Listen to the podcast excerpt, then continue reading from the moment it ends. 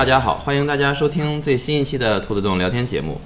我是陈伦。我是先机先策，我是袁绍。哎，今天呢，我们给大家录一期特别的节目。兔子洞有一款政治类桌游，之前玩的很多，很多人都很喜欢这款游戏，叫做《罗马共和》。啊，今天呢，我们也想请袁绍跟我们一起聊一聊关于这款游戏，包括通过这款游戏，我们聊一聊罗马的一些历史吧。我可能是对这段历史也不太熟悉。哦，我也是不是很熟悉。今天我们主要请袁绍给大家讲一下，对对我们呢在旁边以一种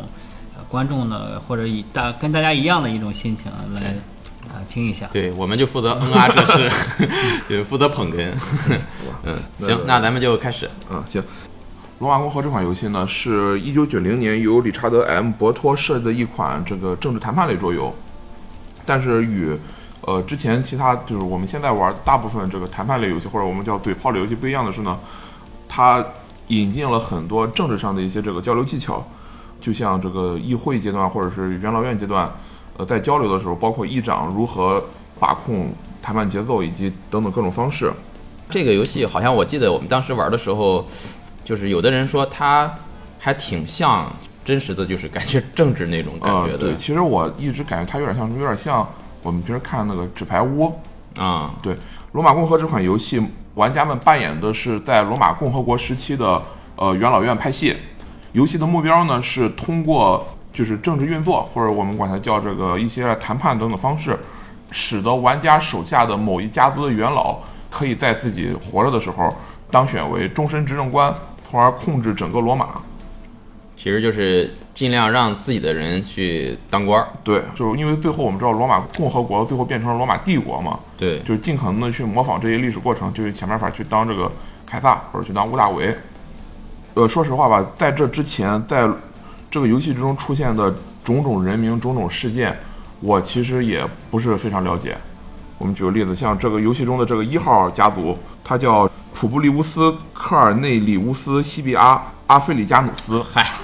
我的天，这要是在大街上遇到打个招呼，嗨，普利西，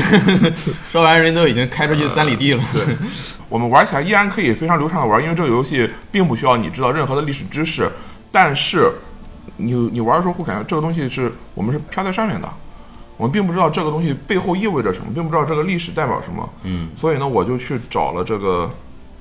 呃，就是我们现在这个在 B 站上非常有名的一个 UP 主，就是稚嫩的魔法师，因为他现在是他是一个历史学的这个研究生嘛，他靠着自己的历史知识，然后做一些这历史模拟类游戏。哦，我就去加了他公众号，然后去他他也是个游戏设计者。他不是游戏设计者，他是一个游戏的 UP 主，所以我去加了他的公众号之后呢，就从他那边呃找了一些这个就是让让人可以这个引引人入门的这个罗马的这个基础这个历史一些读本儿，嗯，然后看了一下，呃，对这个罗马共和国这段历史呢，就是相当于有一个大概了解吧。现在我就想说，呃，以后我们在玩游戏之前可以适当的了解一下这些。呃，有人物的历史、人物的故事背景，嗯，然后在玩的时候可能会更有意思一些。嗯，会有一点代入感，或者说也会了解他这个事件或者说人物卡片为什么会这么设置。对对对。那么在说罗马共和国历史之前呢，其实我们不得不提到我们这边的另一款游戏，呃，就是《伊利亚特》啊，啊，讲述的是希腊联军围攻特洛伊的故事。这是一个多人合作分组对抗的游戏呃，。对，多人合作分组，然后是一个卡牌游戏，就是他们在这个希腊人的统帅阿伽门农的带领下，然后在诸神的神谕之下，想办法去围攻特洛伊城邦，然后取得各种各样的战利品。呃根据罗马人自己所说呢，罗马人的历史就是在特洛伊灭亡之后，一个流亡的王子带着人到了我们说亚平宁半岛上的一个小城邦，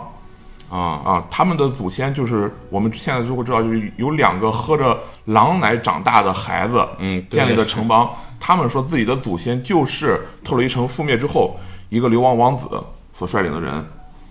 在这个罗马人建立起自己的城邦之后呢，他们首先进行的是选出了一个国王。这位国王呢，他把整个城邦的政治权力分成了三块儿，他自己掌握着军队的统帅权以及日常的行政权。然后呢，把选举国王的权利留给了当时所有公民组成公民大会。另外呢，他组建了这么一个机构，是由他认为就是人群之中的这个贵族嘛，或者他又叫元老。嗯，他当时设定的是有一百个席位组成一个元老院，这个元老院的功能是什么？就是给国王提供各种各样的建议，并且协助国王对这个国家进行统治。其实他这个政治的，其实有点现在的这种对，西方议会的这种，感觉。如果这个这个国家可以正常发展的话，就像我们我国过去的这种皇帝炎帝啊，从部落联邦到城邦，最后到这个夏朝啊，嗯就是从这个禅让一直最后转到这个继承制对，可能也是这么这么走下去。嗯但唯一不同的是，等到第五任或者第六任之后吧，这个国王他的这个传承发生了一些问题。什么问题呢？第五任国王他生了两个儿子，嗯，而他的第六任国王呢，和第五任国王没有任何的血缘关系。但是第六任国王他生了两个女儿，他非常尊敬第五任国王，于是就把自己两个女儿嫁给了第五任国王的两个儿子。啊，唯一不同的是，他的两个女儿有一个特别有野心，而另一个就是比较胸无大志。嗯，而第五任国王的两个儿子呢，也是有一个特别有野心，另一个胸无大志。哦，他为了让这个性格得到互补，就把自己特别有野心的女儿嫁给了没有野心没有野心的儿子啊，就是说两个家庭都很有野心，啊最后。嗯结果后来发生一件什么事呢？就是那个没有野心的女儿和那个没有野心的儿子都死掉了。啊，历史上并没有说他们是因为什么原因死掉的。于是那个特别有野心的女儿和特别有野心的儿子，他们又组成了一个家庭。我操，感觉这里边很有阴谋的气息。之后发生了什么事儿？这个特别有野心的儿子，就是历史上的管他叫罗马王政时期最后一任国王，罗马人管他叫高傲者塔克文。他在上一任国王还活着的时候，就去了元老院，然后宣称他的这个岳父没有权利继续担任国王，因为他岳父实际上是一个外来者。他的岳父就是第六任国王，对嗯，呃，他其实是外来者，外来者什么？就是说他们整个这个族群都是在这个罗马扩张的过程之中刚刚并入罗马城邦的。嗯，但是元老院呢对他的这个行为并没有同意，也并没有反对。只不过当第六任国王听到消息来到元老院的时候，被他女儿驾的车给碾死了。这个也不可考是否是故意的了，嗯是吧对？嗯，接下来呢，就就相当于是我们说的第七任国王高傲者塔克文，他在没有经过公民大会推举的这个过程之下，就自行宣布自己继承了王位，当选了国王。他是自己宣布还是通过元老院？他是自。己宣布，元老院并没有明确的去跟就是罗马所有的公民说这个人经我们训练当了国王，他是自己说的。哦，但是那个时候就是国内虽然说很多人对他不满，但是因为公民大会他召集起来是一个非常复杂的工作，你平时如果没有人召集的话，因为元老院并没有明确表示反对嘛，嗯没有人召集的话是很难把他组把人组织起来的。而且就在他说了自己是国王之后，很快他就带着这个罗马的部队外出去打仗了，转移一下国内矛盾嘛。啊，那么他就在位上非常安稳的待了一段时间，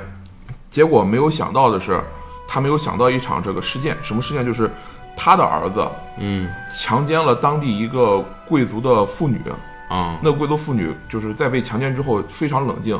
她就是去跟自己的仆人说：“你把我的父亲叫来，把我的把我的丈夫也叫回来。”然后在她把自己所有家人都叫回来之后，当着他们的面说了这件事，然后就自杀了。哦，就是他也是个贵族。对，嗯这个她的丈夫就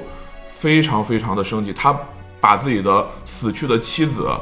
搬到了罗马的这个广场的演讲台上，然后说，如果说我们的国王就这样让一个贵族的妇人无法保护自己贞洁的话，那我们要这个国王还有什么用呢？于是当时所有的这个公民们都被召集了起来，嗯，然后决定一致推翻掉自己这个国王，就高尔塔克文。他儿子干的事儿跟他有什么关系？这个搞了一个大事情，对，结果当时高尔塔克文还在外面这个 就是领兵作战嘛，嗯知道消息之后就急忙往回赶，结果罗马的公民们把城市封住，不让不让他他进城哎，不让他进城，说你已经被罗马永远的流放了。然后他所有的士兵也就因为他所有的士兵当时都是罗马的公民嘛，嗯，也就不再听从他指挥，他最后只得流亡到了其他的国家。这说明他的军权掌握的没有那么的牢固对，因为他并不是通过合法的，就是之前传统的这种选举上位的嘛。对，那军队里也是有一些那个一遇到事件可能对，就因为会我们可能就我们知道，罗马这个国家，它的这个军事制度并不是职业的士兵，嗯都是罗马公民。然后，因为他当时罗马公民不需要交税嘛，他们管这叫血税，就是你只要是适合年龄参军，你每年都要去服一定时间的兵役，他是轮流去当兵嘛，哦，就是把这当当做他的这个税收，所以他手下的士兵其实全都是罗马城市的这个公民。嗯。啊，他们其实是听这个公民大会的这个意见，或者说听元老院意见，所以在这之后，罗马就没有国王了，并且他们立下了一个誓言，就是如果罗马再出现下一位国王，全罗马的人都要站起来把他给杀掉。对，就像刘邦说的不要国王了。哎，非非离性而亡者，天下共击之。啊，说的就是就是这意思。于是在这之后呢，他们就进行了一系列政治改革，设立了两位执政官。这两位执政官在地位上是平等的，并且他们每个执政官只有一年的任期。哦，这执政官依然像以前选国王一样，是由这个罗马的公民大会选举出来的。嗯，只不过罗马的公民大会它并不像我们这就认为那种民主制度一样，每人一票然后进行选举，他执行的是一个叫百人队的制度。什么意思？他把罗马的公民按照财富等级分成了若干个等级，最富有的那个等级，可能在两百票不到的选票里边有九十八个选票，因为它会组成九十八个百人队。嗯，而较为富有等级以及再往下几个等级，它可能人数要比最富有等级更多，但是它只能组成二十个百人队。等到最贫穷的那个等级，就是我们所说无产阶级，他们人数虽然非常多，但是因为他们无法长期的去呃脱离生产去服兵役，他们必须每天赚钱喂饱自己，他们只能组成五个百人队，就只有五票，并且他们的这个部队，除非遇到了紧急状况，是不会被征召的。就其其实相当于也没有什么话语权。对，因为百人队就是罗马的最基本的投票单位。嗯，对这个政治制度的结果就是，最富有的一批人有了一半以上的投票权，他们就可以决定整个罗马的这个执政官的选举。这也就是跟我们游戏当中的这个是差不多。是的，嗯当然我们游戏当中，玩家控制是元老院。元老院在王政时期，就是国王时期，它只是一个就是供国王咨询的机构，因为国王只要不死，他就一直是国王。元老院的这个政治势力还没有这么大，但是当国王死了之后，每一届执政官只有一年的任期，而且每一年的执政官就是不能连任是吧？，对，嗯都是就是罗马的这个最上层的公民，就是最上层的贵族去担任的。实际上，元老院推举什么人，什么人基本上就可以当选为当年的执政官，哦，因为元老院已经是罗马贵族组成的议会了。虽然在形式上还需要公民大会去投票进行确认，但是他们本身，你想贵族嘛，手底下有各种各样的人，他的这个仆人或者说我们管叫被保护者，属下也都是罗马公民，他们也有投票权。他们决定的东西，公民大会基本上都是会予以通过的。嗯，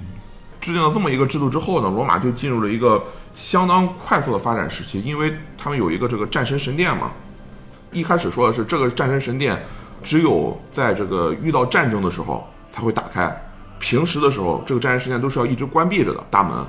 它是一个什么地方？供奉着什么人吗？供奉着相当于就是希腊神话的阿瑞斯，就是战争之神。对战争之神。啊，当然在罗马他们叫马尔斯嘛，啊就是火星。啊、对。结果从罗马进入共和时代开始，可能一直到几百年之后，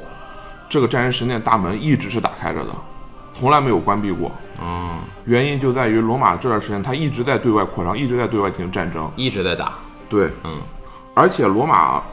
它一开始战争是什么？就是我把你打败了之后，你依然可以保留你很多的权利，甚至于说我把我的这个公民权全都赋予你。你们这个被击败的这个城邦的领头人，就是领导者，嗯，还可以再进入我的这个元老院，哦，就成为我的这个统治阶级。随后，他在整个亚平宁半岛建立了一个非常大的同盟，他就叫拉丁同盟。嗯，因为大部分都是拉丁人嘛。这个同盟里边有一部分城邦是拥有完整的这个公民权，他们也可以在这个公民大会上进行投票，和罗马人是一模一样的。他们的领导者也都是罗马的这个元老院里的这个元老，而另一部分人他可能没有这么，就是没有这么完整的权，但他也有这个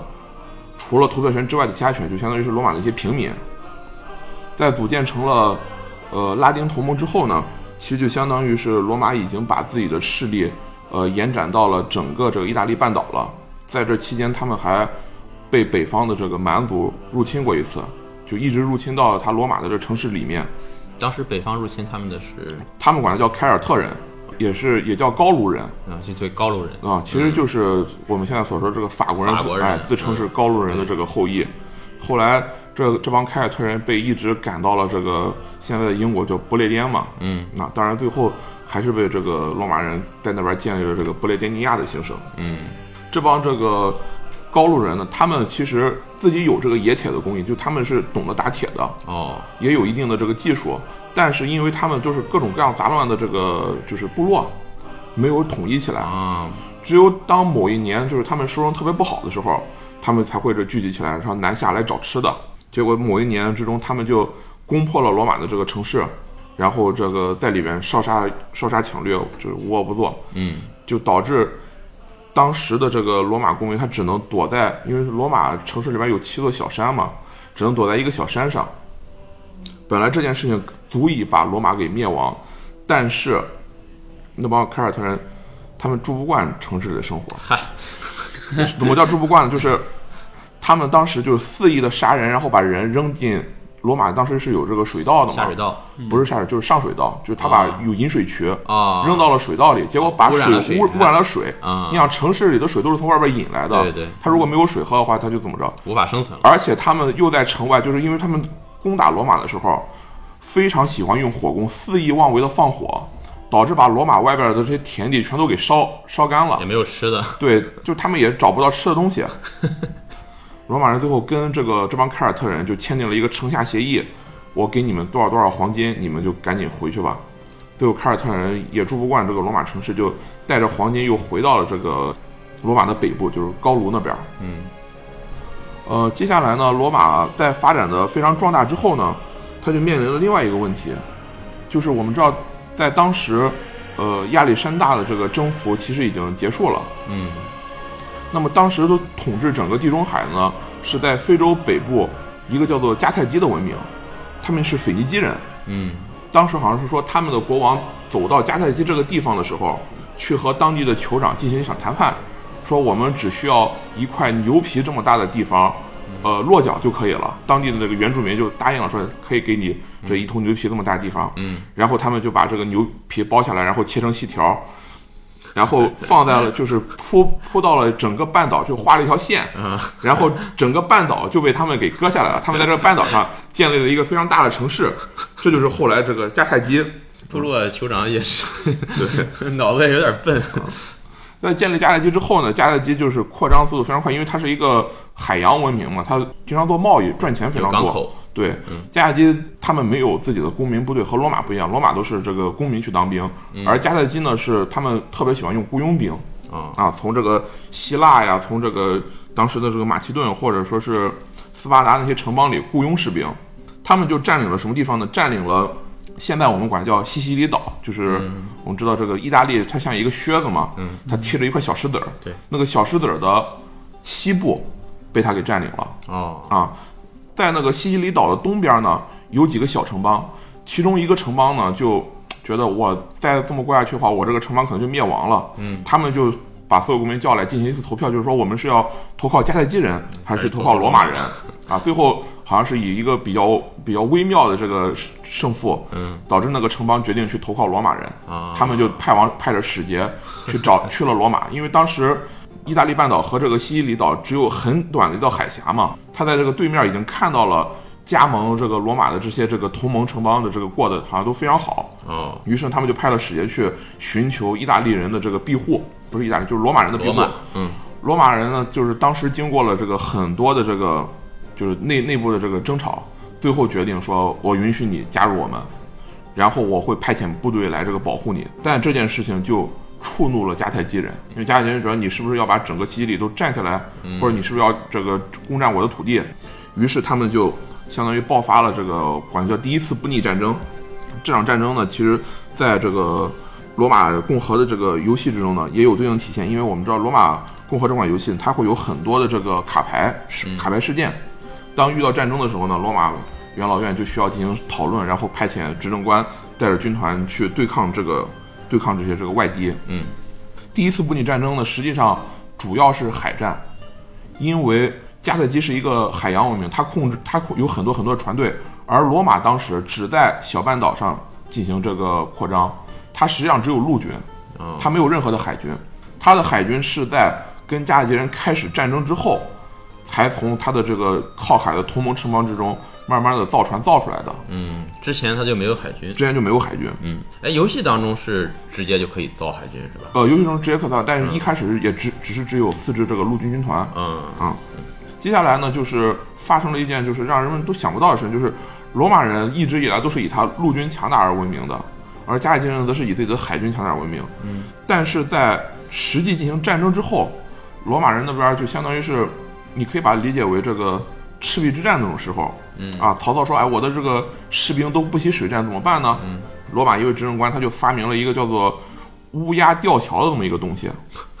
就相当于是曹操当时是拿的铁索连环，嗯他在自己的船上装了很多，就是脚上带有抓钩的一种吊桥。啊，当罗马的船和迦太基的船就是进行接舷战的时候，他就把。哎把吊桥，因为吊桥肩上都是一些这个长钉，放下之后钉到对方的甲板上，嗯，然后罗马的士兵就好像打陆战一样，陆战一样直接冲哎过去。冲过冲到对方船上，然后进行打嗯。结果他们和迦太基人打了几场海战，每一场海战都能这个俘虏或者是击沉迦太基几十艘船，嗯，甚至一度打到了非洲的北部。结果没想到的是，迦太基人他虽然说他的这个部队全都是雇佣兵，但是他们因为非洲有大象嘛，嗯，非洲象，他们非常擅长使用象兵好，啊，大象用的非常厉害，导致罗马很多人都甚至患上了大象的恐惧症。看到大象就害哎，怕。看到大象就害怕。在非洲北部那个时候，正好也遇到什么呢？就是当时的执政官他只有一年任期嘛，带兵的执政官，他非常希望能在自己回到罗马之前打一场非常漂亮的胜仗，哦然后让自己可以凯旋，嗯，就执行凯旋仪式。于是他就非常不理智的冲出去，跟着迦太基人进行一场大会战。那场会战导致他的这个部队一下子被杀掉了好几万人，但是莽撞。啊、但是他并没有这个彻底实现，因为很快罗马后续的执政官就带着部队来接应他了。接应他的时候，迦太基人又派了这个船队去跟这个接应的这个执政官进行这个海上交战，但是又没有打过罗马。罗马成功的把这些部队带了回去，因为他当时这个陆军已经不够了，没法带着北非这登陆作战了。结果回去的路上爆发了一场超级大的海难，哦，罗马一下子死掉了八万人。嚯，据说是当时罗马执政官他们都是陆陆地人嘛，他们不习水性。嗯，当遇到海难的时候，他们就非常害怕，就说我们的船一定要紧紧的聚拢在一起，不要分散，然后尽可能的靠近陆地。结果所有的船一窝蜂的朝陆地上去撞，风浪导致他们互相碰撞，很多船就自己把自己给碰翻，哎然后落水了。而另外一方面，在西这个迦太基人呢，就是在打赢了战场之后，他在西西里岛上又连续取得了很多场这个陆战上胜利。嗯，当时他就希望罗马人去投降，他们当时俘虏了一个罗马执政官，然后说这个我可以把你送回去，但是你要这个劝说呃罗马的这个市民，就在公民大会上向我们这个迦太基人投降。嗯，而且我跟罗马已经约定好，就无论最后罗马是否投降，你都要回来做我的俘虏。哦，结果这位执政官在回到罗马之后，不仅没有帮着迦太基人劝说罗马圣徒，反而一直在激烈的要求罗马人不要放弃抵抗。结果在他被俘虏带回迦太基之后，被人装到了一个铁的笼子里面，嗯，然后就是迦太基人用这个大象踢足球的方式，给弄把把，他活生生给踢死了。嗯太惨了。很惨。他回罗马的时候，为什么罗马人没把他救出来？因为当时迦太基人在陆军上占据，就是陆战上占据挺大的优势。他说：“我就是去跟你谈判嘛，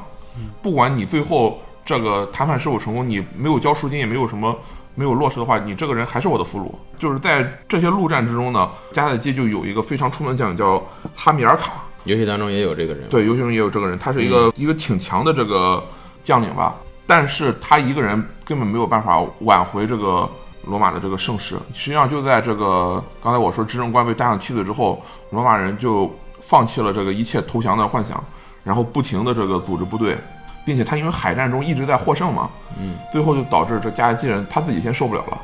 啊。最后迦太基元老说那不行，我们这个坚持不下去了。哎，就签订一个这个比较平等的协议吧。嗯，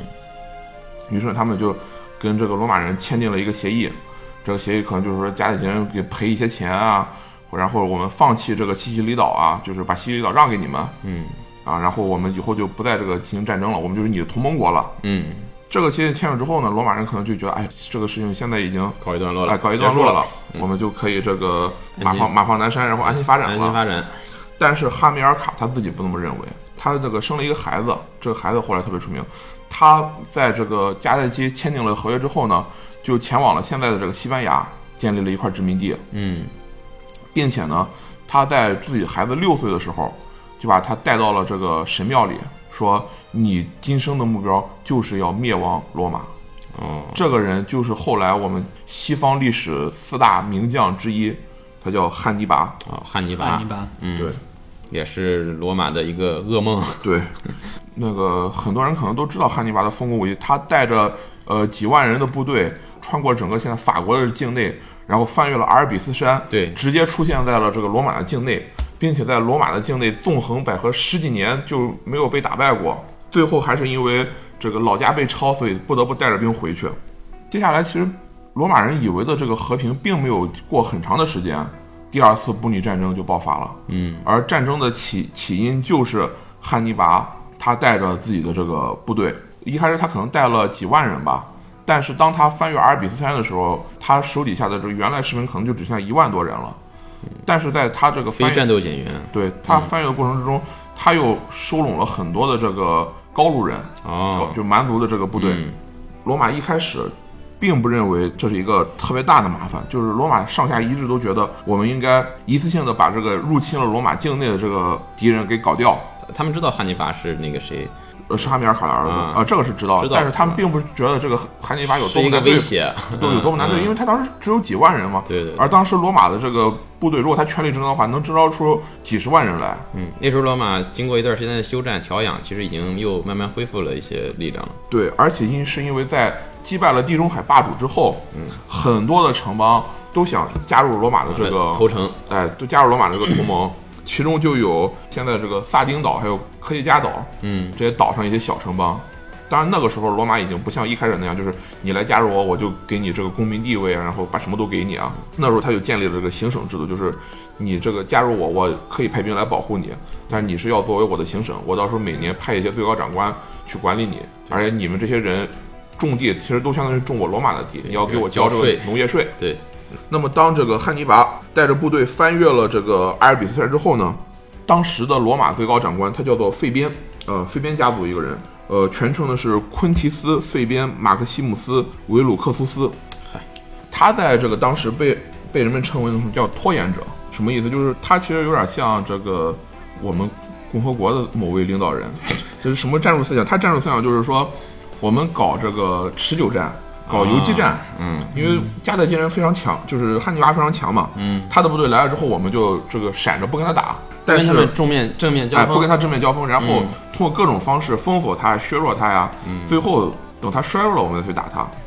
但是当时的罗马公民都觉得你这个人太磨叽了，我们就想来一个痛快的，就是招上二十万大军 A 过去。对。当时罗马整个国家的气氛可能也是在一种胜利之后的，大家的心气儿都很高，对，觉得很多城邦都来投靠我们了，我们应该是很强大的这种不是他因为感觉。得就是我境内有一个人就是持续在我的境内这个活动，我非常赶紧把他弄出去，是吧？其实，但是嗯。当时汉尼拔他其实是没有攻城能力的，哦。他其实打不下罗马的这个城市的。嗯。他因为他大部分是那个部队当时已其实已经换成了他在这个北方招募的这个高卢人了。散兵游勇，对，这个费边呢，他就是进行持久战，罗马人就不愿意，于是就换了另外一位就是重视这个进攻战的这么一位执政官去带领这个部队。结果这个重视进攻战的这个执政官和汉尼拔在坎尼地区，就意大利有一个地方叫坎尼，进行了一场非常大的会战。这场会战，罗马又死了八万人。哎呦，在坎尼在坎尼之战之后，罗马大部分就是能征善战的部队就都死光了。据说当时就汉尼汉尼拔的部队，光是从罗马人手指上砍下来的这个金戒指，嗯，就堆成了一座小山。我的天哪！他他们当时带着金戒指去打仗，对，就公民都 他们都会带一些这个饰品嘛。当时汉尼拔他们那边的人损失大概有多少？据说就是非常少，哦，因为当时汉尼拔就是他被称为这个就是古代的这个战术之神嘛。嗯，他他把不是特别这个强大的轻步兵，嗯，放在了他的这个军阵的中间，而在两侧呢布置了很多的这个骑兵。嗯，所以当他跟罗马人进行交战的时候，轻步兵因为战斗力不强，就被罗马的这个重装军团推得不能向后撤。哦，然后两边儿两两翼包围，哎，两翼的骑兵呢，就顺势可以把整个罗马的军队围完成合围。嗯，当时的骑兵是不是还没有马灯？没有，马灯，嗯，但是他们的这个怎么说？就是说他们的这个移动能力以及他们的这个冲击力已经这个逐逐步成效。而且其实当时罗马是非常缺骑兵的，哦，因为罗马不是一个非常好，就是它没有那个非常优良产马地。当时整个地中海地区可能都需要从非洲一个叫努比底亚的这个国家去这个招募骑兵。嗯汉尼拔并不是从迦太基本土去打仗的嘛，嗯，他是从这个他父亲建立的这个殖民地，就从西班牙那边西班牙，带着部队去打的。一开始可能迦太基并不并不特别这个觉得就能翻盘儿，在这场战争之后，迦太基觉得哎可能翻，他就开始不停的把本土的这个雇佣兵招募过来之后，用船运到这个罗马那边去支援这个汉尼拔的这个部队。但是汉尼拔当时把自己的弟弟派回去，就是询问这个迦太基那边的那个最高执政者，他问说，就是在坎尼之战之后，我们获得这么大的胜利，是否有任何一个拉丁的同盟过来与我们进行了结盟？嗯，一个都没有。是否有任何一个拉丁同盟的城邦宣布和罗马断绝了盟友关系？嗯，一个都没有。那是否有任何一个拉丁同盟的城邦过来对我们进行了示好？一个都没有。就是他认为取得了如此大的成功，但还是撼动不了罗马对，这个。因为当时，呃，汉尼拔的想法是什么？就是说我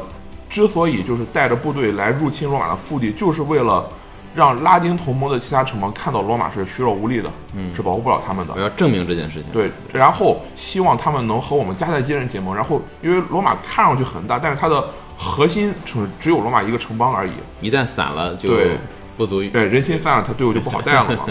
其而所以说，他在这个 罗马境内的很多场战斗之中，他都是只就处死了罗马的士兵，嗯，他把同盟国的士兵全都放回去了。啊，就示好，对，就相当于、是希望说你你们我已经证明了罗马人不堪一击，嗯看到了我的诚意。对，赶紧 去跟这个迦太基人进行嗯这个什么。那个时候，罗马其实已经就是已经到了这个什么生死危机存亡时候了。嗯，据说当时是这么长一段历史时间以来，他唯一一次把他们的无产阶级就用起来了哎，无产阶级就是嗯备用的这个部队也全都征召了起来。据说他当时一次性征召了二十多个军团吧，而且他甚至是把奴隶也组成了一支军团，并且说当这场战斗结束之后，我就我用恢复国你们自由。哎国家付钱给你们的主人，让你们全都变成自由民。嗯，而且就在这个之后呢，就是罗马说，哎，罗马的公民就嗯在没有办法的情况下，就是接受了这个我们管叫废编这个人，就拖延者这个人的这个战术。还是最后还得用他的战术。对，就是搞这个坚壁清野，就是说，嗯呃，你反正你汉尼拔只有一个人，你的军队到哪儿我就躲着不跟你打，反正你也打不下城市来。但是如果你敢去分兵去占别的地方，那我就去去打别的地方的部队。你只要实力一散，我就去对消耗你。这个汉尼拔在罗马就相当于肆虐了十多年的时间，在这个时间之之中，就有另外一个人登场了，而且这个人据说非常有意思，就是呃，汉尼拔在打入罗马之后，他打过了三场比较大的会战，嗯，这三场会战，第一场可能罗马死了一万多人，第二场又死了一万多人，第三场坎尼会战一下死了八万多人。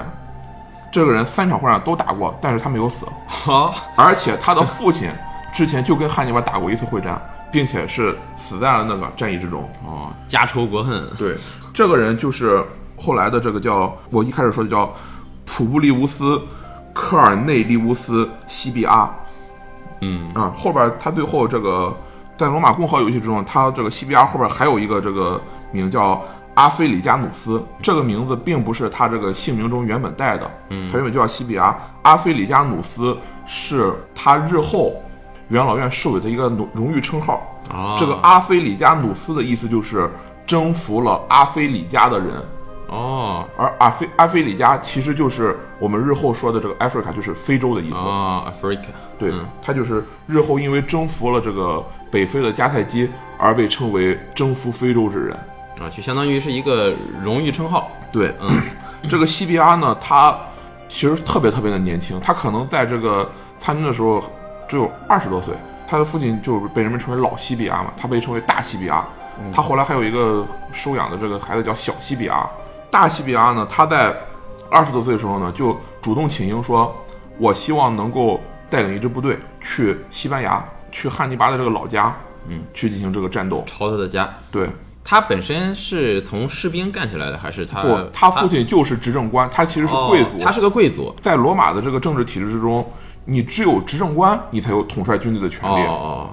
当然，在后期，因为罗马面临的战争实在太多了，于是就最后就放松了一些，就是你可能是以前执政官的名义带兵，或者是你以这个某种这个什么监察官，或者是其他一些这个官职，你就可以出去带兵。嗯，但是他当时问题什么？他太年轻，他只有二十多岁，他甚至都不是元老院的元老，他也不是执政官，但是他就跟元老院说，希望能够带一支部队，然后去西班牙和迦太基人进行战斗，而且我有信心打赢。最后，元老院想了一个折中办法，就是他找了另外一个就是比较老成持重的人，嗯，作为他的这个监督官，并且说，任何时候如果西比亚犯什么傻的话，你就可以直接接管军队。哦，于是这个西比亚他就带着部队前往了这个西班牙。当时是不是元老院允许他也有这个？当时罗马处于一个无人可用的境地的。嗯，当时其实如果说维持这个战况的话，就有这个废边，嗯，有这个他一开始被人就是被蔑称为这个拖延者嘛，嗯，但是后来就是当他的这个战术逐步得到实现的时候，人他觉得都还行的时候，他就被人们称为意大利之盾，啊，他就被人称为意大利之盾了。而另外还有一个这个和他差不多的执政官，在这个游戏中没有出现，就是被人们称为意大利之剑。哦，他其实已经有两个就是在战场上比较能证明自己的这个什么了。嗯，但是西比亚因为他这个就说嘛，我希望能够创造一个奇迹嘛。最后元老院就认同了他这个办法，西比亚让他带着部队前往了这个西班牙。西班牙这个人在西班牙他干了什么事儿？首先他跟自己的这个军人们就说，说我其实不是我爹的孩子，我其实是波塞冬的孩子。哈哈，有点儿这个，对，呃，天天选之子 这种感觉。他说我我其实是他野爹是波塞冬啊。为什么这么说？因为他们这个当时要攻打的这个地方呢，其实是一个这个西班牙的港口。嗯，也是有海战。嗯，就不是海，他就是在陆地去打，但是他当时呢发现了一个什么情况，就是在港口旁边有一个海峡，这个海峡呢平时是水是很深的，嗯，但是它因为这个海峡经常有风嘛，而且就是在落潮的时候，如果风向对的话，会把这个水刮得很浅。他跟人说自己是保泰洞孩子之后呢，他就想了一招奇袭的战术，他把一部分部队放在正面，而自己自己亲自带了两千名这个士兵，说我是保泰洞孩子，这个我的父亲会帮助我，让把海水分开，啊，我们可以从这条小道上去偷袭西班牙的这个、呃，这个部队。结果到到那一天呢，就发现真的那个水深啊，说居然最最深只有二十来公分，嗯，他们的这个部队就淌着水呃，就过去了。冲过去，然后从这个后方突袭了这个迦太基人的部队，嗯，然后一举把迦太基人给这个干翻了，然后就 通过几场战争之后，他就拿下了，相当于拿下了这个就迦太基在西班牙的这些这个城市。嗯当他回国之后，他就马上提出了一个新的要求，就是说我希望能够直接打到这个迦太基人的本土，想打到非洲去。当时其实是元老院是反对的，因为废边的这个就是持久战战术已经相当见成效了，汉尼拔在意大利的这个活动范围被缩得越来越窄，哦，相当于是建立了一道一道封锁线，把它已经逐步已经缩得差不多了嘛。嗯但是这时候西比亚就说，我们不能够就是单纯的就被动的防御，我们应该主动的把这个部队打到他的老家去，然后给他施加压力。围魏救赵。对，嗯，当时的结果好像是元老院并没有许可他最后这个办法，是让他去了西西里去当总督了，但是给了他一个承诺，就是如果一年之后他觉得依然有必要去打这个什么的话，元老院可以给他一部分部队，就是一年之后，嗯，再给你一部分部队，让你去去试一下。而且在当时西西里岛驻扎的部队，其实就是当年在坎尼会战之中被汉尼拔打得落花流水，死了八万人的这部队的残部。哦，西比亚到了那个地方之后，他其实就是整天就训练部队啊，怎么着，就一心等着去这个非洲跟这个迦太基人干一仗。结果一年之后，他果然带着部队，还是去了。哎，去了迦太基，而且嗯去完之后连战连胜，哦，最后导致什么？导致呃迦太基不得已向汉尼拔发出了这个要求，嗯立刻回来这个拯救这个迦太基这个城市。嗯，据说当时汉尼拔非常非常不愿意，因为他觉得一旦离开罗马，他可能这辈子就回不来了。于是，据说他当时办了一件什么事儿呢？他在罗马人的神庙里用腓尼基文和拉丁文刻了一个石板，嗯，这石板上写了他从翻越这个阿尔卑斯山进入罗马以来打的每一场战战争，以及他的这个斩获。他想把他的这些事情都留在罗马。对嗯，而且据说他走的时候，因为当时已经有很从各地方招募了很多这各种各样的部队嘛，他根本带不了这么多的人，那时候他已经在罗马大概多长时间了？打了接近二十年，哦，就十多年的时间。嗯，他只能带着一开始跟着自己的那些迦太基的那些部队回去，因为他没有那么多船嘛。嗯，据说当时很多士兵都害怕罗马人报复也好，就希望跟着家跟着汉尼拔走也好，嗯，都扒着船想一起走。最后他不得已就是让自己的士兵朝着船下边射箭，把自己原本跟着他的士兵全都射下去了，哎，然后自己带着这个自己的这个嫡系部队，然后离开了这个罗马，去了这个挺挺悲惨的一个。去了这个迦太基。嗯，据说当时迦太基一方面是想把汉尼拔叫回来嘛，另外一方面就是已经到了快投降的这个境界了。嗯，但是汉尼拔一回到迦太基，他们就立刻拒绝了这个投降的要求，这个还是要跟这个西比亚大战一场。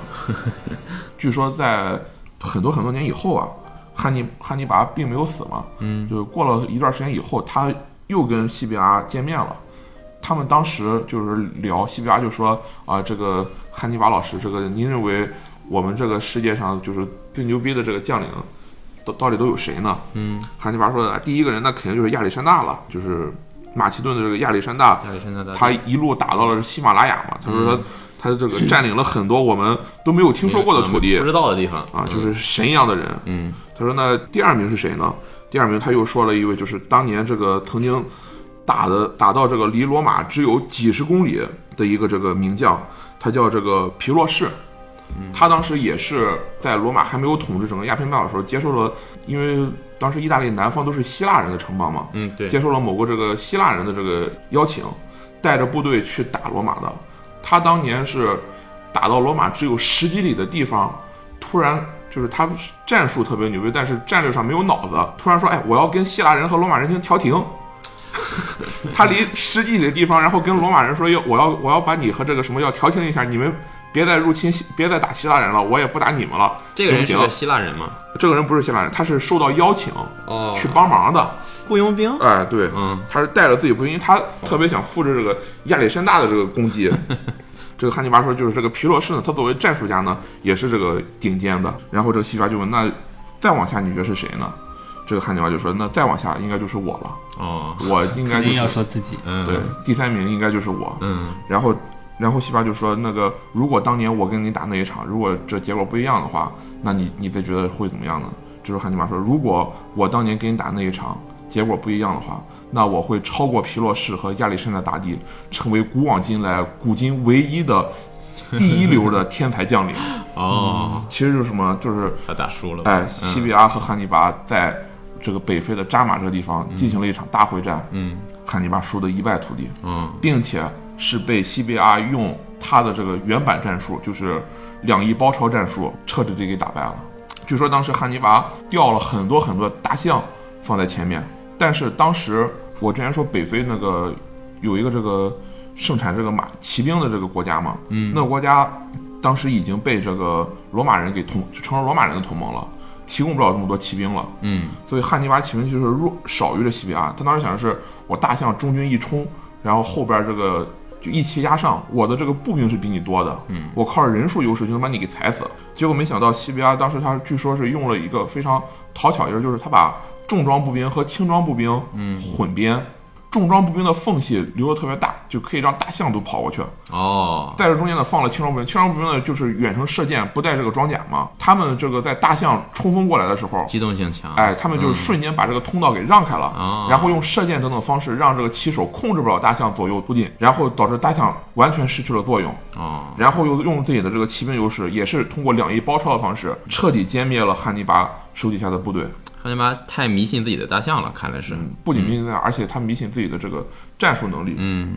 这场战争之后，迦太基就已经兵临城下了。嗯当时没有办法之后，就是跟这个罗马人签订了一个比第一次布匿战争要严苛的多的这个条约。啊说条约中有这么条过，第一条就是迦太基人可以保有的船只有十艘。嗯，你像本来他们一场海军，一场海战，这个 嗯他损失的船可能都有一百多艘、两百多艘。嗯，现在说你迦太基人只能保留十艘船供你自己用，嗯多余的你都要交给我们罗马人。啊，第二是迦太基人不得进行任何战争，他要进行战争之前必须经过罗马同意，哪怕是别国入侵你，你也要等罗马同意了，你才能打，对。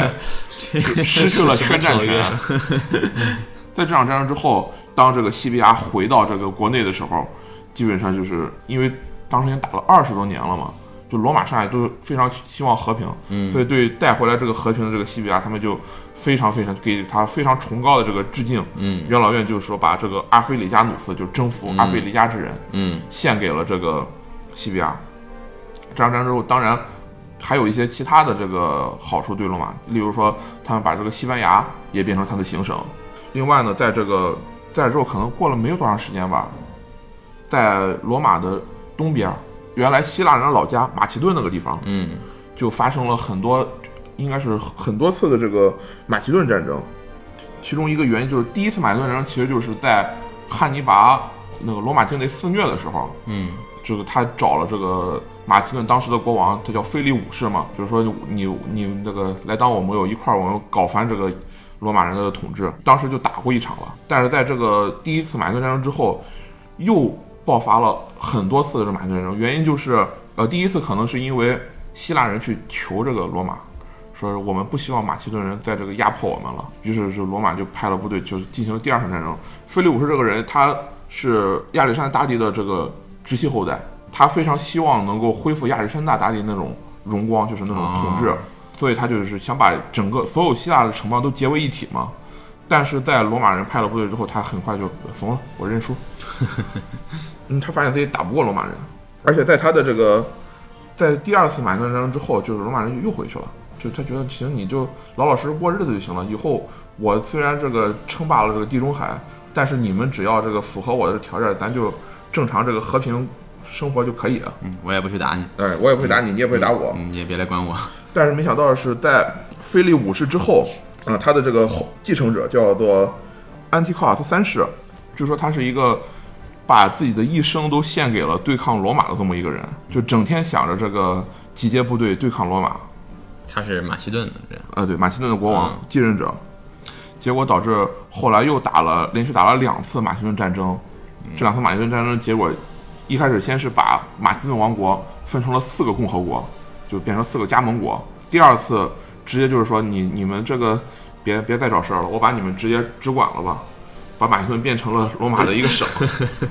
啊，在这之后，马其顿终于就是就已经不存在马其顿这个地方了嗯呃，罗马早期的故事基本上就在打完第二次布匿战争之后，这就基本快要结束了。但是有两点比较特别，第一个就是西比亚这个人，他虽然后来被叫做阿非里加努斯，嗯，但是他晚年的情况并不像我们想象中有，就是以一个英雄的这个声望得到很高声望，然后得以善终。他在回到罗马之后，就被人弹劾，相当于被人弹劾了。弹劾他的人，据说背后站着的是一个叫做我们后来管叫老家老图，家图，对，弹劾是什么呢？说他跟这敌国将领进，就敌国进行这个和谈的时候，敌国给了他五百金币啊五百塔兰特金币受贿贪污受贿，啊。这个这个钱其实并不是并不是弹劾的他，因为他当时已经当过很多次的这个执政官了。嗯，因为我们知道执政官是第一是没法连任，第二按照当时的规定，你不可以就是当三四次的执政官嘛。啊，所以最后就是让他哥哥当执政官，然后他作为他哥哥的副手出去打的仗。然后我就弹劾他哥哥说你当时有五百块钱，你这个下落不明，你敌国给了你，你这也没上交国库，也没怎么着。本来他哥哥是说是我要去做自我辩白嘛，结果就在那一天，西比亚跟着他哥一块儿去的时候，把他这个部队的账本儿一把火给烧掉了，是西比亚给烧的，西比亚给烧的。嗯，说你们竟然把一个拯救了你们罗马、征服了这个阿非利加、这个击溃了这么多强敌的人，让他这个来到了这个被告席上，然后被你们这么无耻的进行这个弹劾，非常生气，他当时就离开了罗马。哦，也是一个很有性格的人，嗯嗯，而据说他在死的时候，就遗嘱是把自己的骨灰撒向大海，原因是我死也不回罗马。呃，他是他是这么说，好像是说一个忘恩负义的国家不配拥有我的遗骨。哎也是一个很晚年很悲剧。对，他而且据说他因为这个战场之中就是受的伤很多嘛，就是虽然还很年轻，但是已经就很显老态了。啊，据说身体已经不太好了。对，嗯那么就刚才说到，就是谈论他的这个人呢，其实也可以，就他非常值得一说，因为他老家图嘛。嗯。老家图最开始其实是一个平民，他为什么最后就是能这个登上罗马的政治舞台呢？据说是因为他特别像现在的这个罗永浩。第一就是啊，能忽悠，能鼓动别他人。特别特别擅长辩论，特别擅长辩论。第二就是他特别擅长喷人，就他通过不停的去喷其他的这个政治对手，然后并且他据说他说话非常诙谐幽默，特别爱讲段子。导罗永浩，大家喜欢听啊，导致他的这个政治地位逐步提升。而他为什么就是会这个搞西比阿呢？据说是因为他第一个担任的公职，是就是去西比阿的这个军队里去检查他的这个军队账本儿。嗯，因为说其实西比阿这个人虽然他打仗很牛逼，但是他特别喜欢这个开宴会啊、就搞一些这奢华的事情。比较能花钱。哎，比较的浪费这个就公家的钱，他去干这个。虽然当时西比亚因为他名望很高嘛，他查出来什么东西也不让他弄，相当于是他就成了一个反西比阿派系的一个领袖。在这个西比阿这个离开了罗马之后呢，老家图靠着自己寿命特别长，他活得特别长，就是按政治地位越来越高。因为当时的这些这个，当时我一开始说的这些像废编啊这些这个老的执政官都死，当了其实都已经死干净了。嗯，这个地位最高西比阿呢，又被他挤兑的这个再一步也不踏回罗马了，就剩下他了。哎，就剩下他，他就这个成为了这个罗马的这个，相当于是，嗯，当时元老院有一个叫做这个第一元老，就是说他永远是元老院第一个发言的人，啊，就相当于是这个元老院的这个这个什么或者叫议长啊，或者是叫这个首长。这个老家图呢，他这个一生之中留下的最著名的一个事情就是什么？就是他无论在这个说什么事儿，无论这进行什么样的演讲的时候，最后一句话就是说，还有，我认为迦太基必须毁灭。嗯，要知道是当时已经是第二次布匿战争结束了，哦，迦太基人已经就是签订城下之约已经臣服了，嗯他依然这么说。据说与此同时有另外一个人跟他对抗，这个人呢就是西比阿，他养了一个养孙，就是他女儿的养子，哦，叫小西比阿。嗯，他每次这个进行演讲的时候就说，也会加一句说，我认为迦太基必须得到保留。哦，两人就是意见不对不统一。为什么当时就是他特别想这个灭亡迦太基呢？这个现在人们已经说不到，但是最后迦太基还是灭亡在了罗马的手里。据说当时罗马给迦太基寄了一封最后通牒，就是说，呃，你想你想，因为当时迦太基被罗马宣战之后就特别怂嘛，就说只要能够这个维持和平，我们愿意无条件投降，然后你说什么都行。嗯，呃，罗马最后通牒意思就是说，你把迦太基城给毁灭了，就你们自己把迦太基城给拆了，然后全家搬到离海岸十五公里以外的，就十五十五里以外的地方去。就在那边再建一个新建一个新城也好，建一个新的镇子也好，都无所谓。反正但是你必你不能在这儿哎，必须把迦太基城给拆了。据说当时这个最后通牒到了加太基之后，整个加太基就就疯了，因为我是一个海上民族嘛，我本来就是都靠这个海上贸易，你现在要跑到十五里以外的地方建城，你还让不让我活了？据说当时大使就是说，你是你们就是不灭迦太基不死心。当时整个迦太基说，我那我们只能背水一战。据说当时就是把所有的这个在迦太基上的罗马人都抓起来，当着罗马军队的面儿，全在城上杀干净了。男的不管这个年龄大小，全都拿起了武器；女的全都把自己辫子剪下来，给他们这个弓箭当弦。全民动员。对，嗯。但就在这种情况下，